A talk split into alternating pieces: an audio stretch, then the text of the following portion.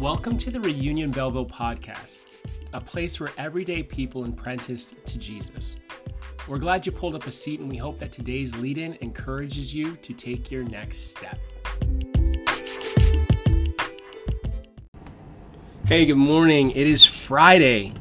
It's been a couple weeks since we've been together on our podcast because we were meeting online due to local and provincial restrictions. And last week we were finally back in person, but just the joy of being back together. The recording was the last thing on our minds. And this morning, it's Friday morning, and I'm putting the podcast out because here at Reunion, we take long weekends off from large gatherings. We do it so that we can rest and refocus in a culture driven to um, to do and to perform. Our rest weeks are a reminder that we do not attend church, but we are the church, and everyone Everyone needs a rest. We need to stop. We need to sleep in, recover, read a book, listen to a podcast, invite someone over for brunch, or join them on the slopes. Rest. So this weekend, we are not gathering at the church. We're just going to gather in our homes and, and relax. We're going to rest. But I wanted to post this common lectionary reflection that we're following this year as a church because Jesus' teachings this week is one that might not be more relevant to our cultural moment here in Canada.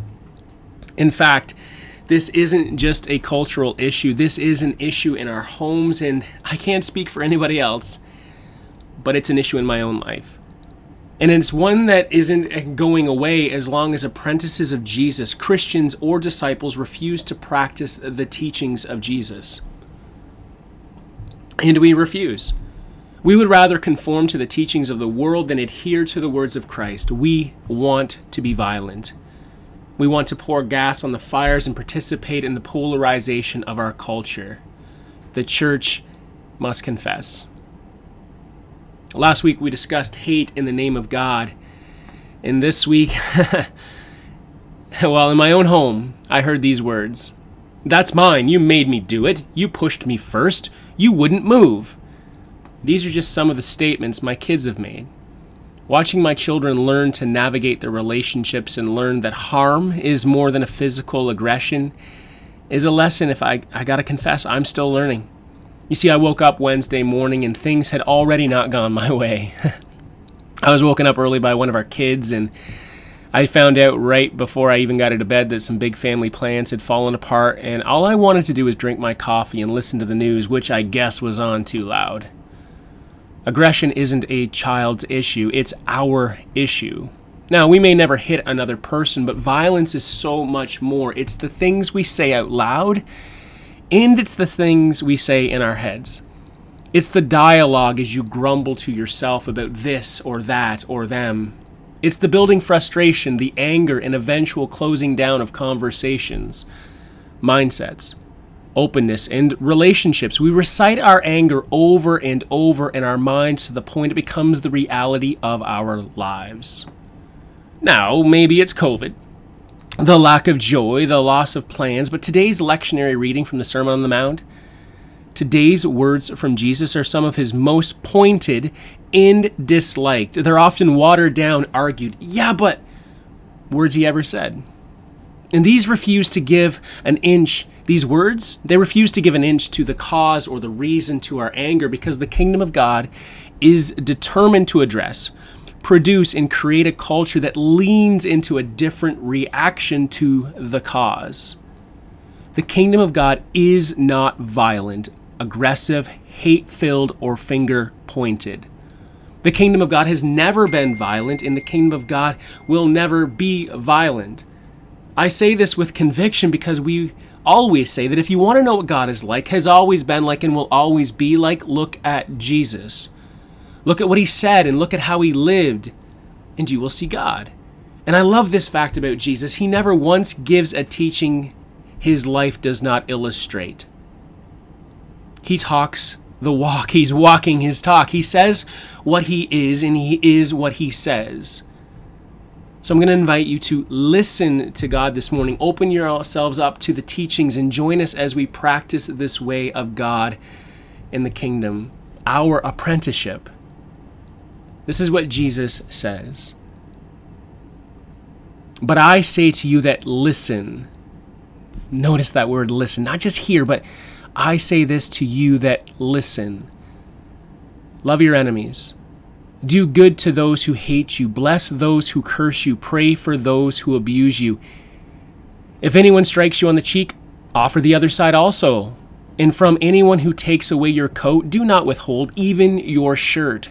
Give to everyone who begs from you, and if anyone takes away your goods, do not ask for them again. Do to others as you would have them do to you. If you love those who love you, what credit is that to you? For even sinners love those who love them. But if you do good to those who do good to you, what credit is that to you? For even sinners do the same. If you lend to those whom you hope to receive, what credit is that to you? Even sinners lend to sinners and receive as much again. But love your enemies. Do good, lend, expecting nothing in return. Your reward will be great, and you will be children of the Most High. For He is kind to the ungrateful and the wicked. Be merciful, just as your Father is merciful. Do not judge, and do not be judged. Or and sorry do not judge and you will not be judged. Do not condemn and you will not be condemned. Forgive and you will be forgiven. Give and it will be given to you. A good measure pressed down shaken together running over will be put into your lap. For the measure you give will be the measure you get back wow these are the words of our rabbi, our teacher, our savior, and Lord. Hear, but listen. As peacekeepers or people becoming them, as we follow Christ, there are only a couple of things that I want to add to our ongoing conversation regarding this topic. The first one is this I woke up the other day with the words, keep the peace in my mind. Have you ever heard them? a situation is growing, it's uneasy, things have been said, the temperature is rising, and someone will say, Keep the peace. You should just keep the peace. These words are never spoken by a victim seeking justice, but the powerful evading it. Keep the peace in Christian in most circles is a shut it down and silencing tactic to protect the status quo. As we reflect on Jesus' teachings here, please do not hear and therefore give in to this idea that in order to keep the peace, you must remain silent to the pain, aggression, violation, or violence you experience. If you are hurt by someone, enemy love is not shutting up for the sake of so called peace. There can be no peace apart from justice. In fact, the previous statements made by Jesus just prior to today's reading is captured beautifully by Eugene Peterson's The Message. He says this in verse 22, or he, uh, he translates this in verse 22 and 23 of Luke chapter 6. Count yourselves blessed every time someone cuts you down or throws you out. Every time someone smears or blackens your name to discredit me.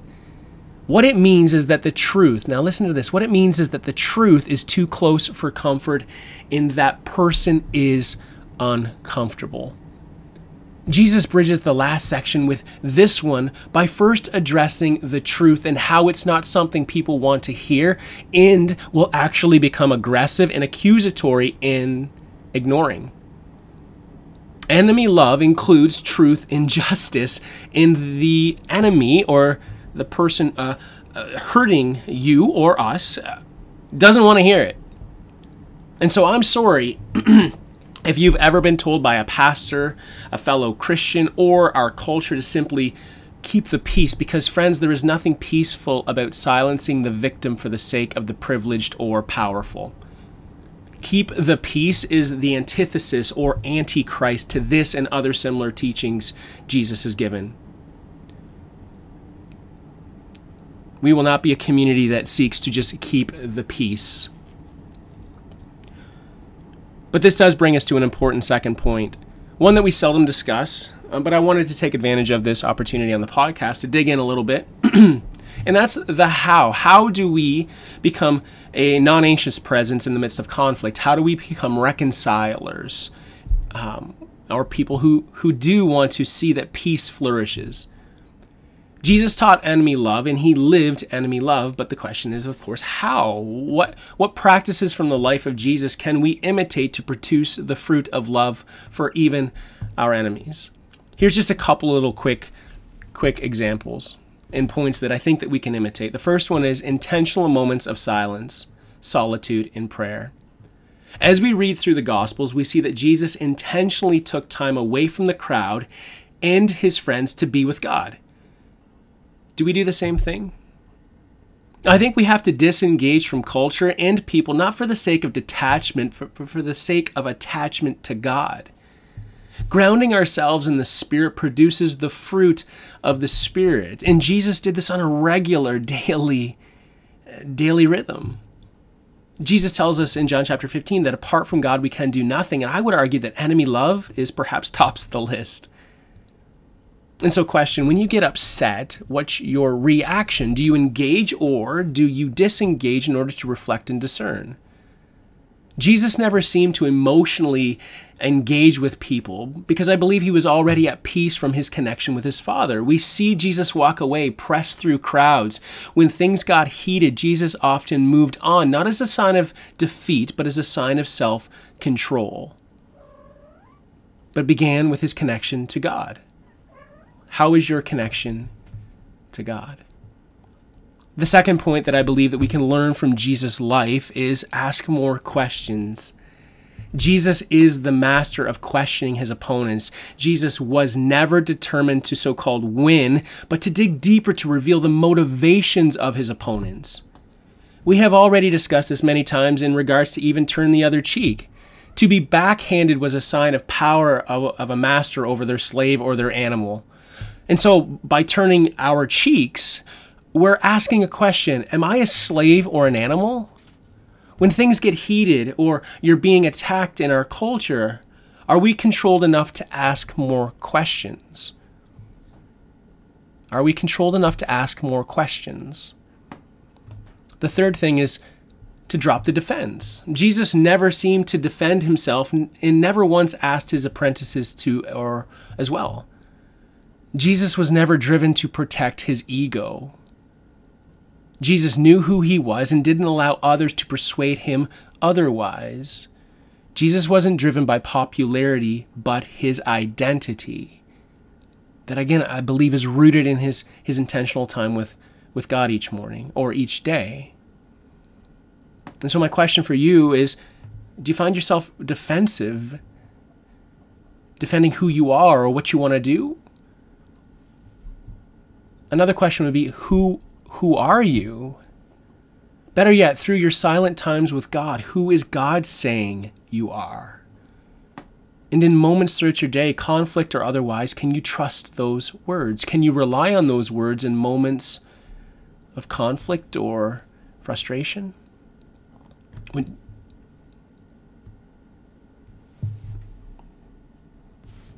Another thing I'd like to also mention is when push comes to shove, submit to the power of God. Now, uh, most of us uh, have never been in this situation, and I pray would never be. But I pray that if that moment was to come, that our deep connection and therefore trust in God will outweigh the circumstance. It would outweigh the circumstance that God's promise is greater than the current problem your life is in the sense that we experience it in this moment is according to Jesus and in God's the the Bible. Um, it's certainly not all that there is. The resurrection of Christ is the resurrection for all, and taking a life to save our own is a sign. And I would say this: it's a sign that we cannot trust that God is who God says God is, and we do not trust that God will do what God says God will do. Now, again, I pray that never us, never any of us are ever put in the situation where we need to figure it out. But I believe it does circle back to the beginning. Being a non anxious presence in the midst of conflict is possible only through a connection we have with God. Inner peace in the midst of conflict is not the absence of conflict, but the presence and our connection to Christ. Inner peace in the midst of conflict is not uh, the absence of um, frustration or anger, even. It, it's the presence in our connection to Christ. And you, you know me, I'm not speaking here to you today pretending to have it all together. What I am going to do, as I do each week, is invite you to journey with me. I, I want to get to this place where I'm a non anxious presence in the midst of conflict. I do not want to give in to our cultural moment where we, we find ourselves divided and polarizing and attacking and finger pointing and worse. And so, can we start at the start together? Can we take step one? Let's become rooted in the presence and security of God through intentional times of silence, solitude, and prayer. Let's learn to listen to the voice of God and what is God saying about you and how is God directing you. And then, when shit hits the fan, we can commit to disengaging, not for the sake of disengaging, but for the sake of reflection and discernment. We can hold our tongue, breathe. Let's not emotionally react, but prayerfully respond. Then and only then can we be prepared to ask more questions, to dig a little deeper and go beneath the surface. And then we can feel secure enough in our God given identity to drop the defense. We don't need to defend ourselves when we know who we are and we feel secure in that identity. But again, it all begins with our connection. So let's start at the start.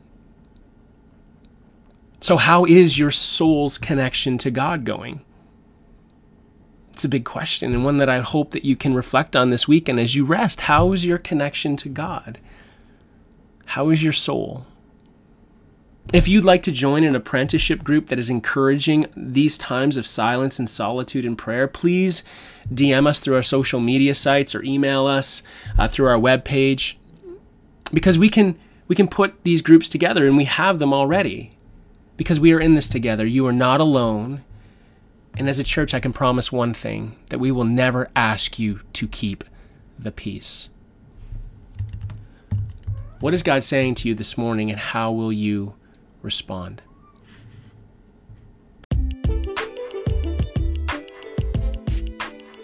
Thank you for listening to today's lead in. We pray that you were able to learn something about Jesus today, but equally important, we pray that you sense a step you might take in response. What would it look like for you to live with Jesus today in light of our discussion? You can learn more about our community at www.reunionbelleville.com, and we're always here to walk with you.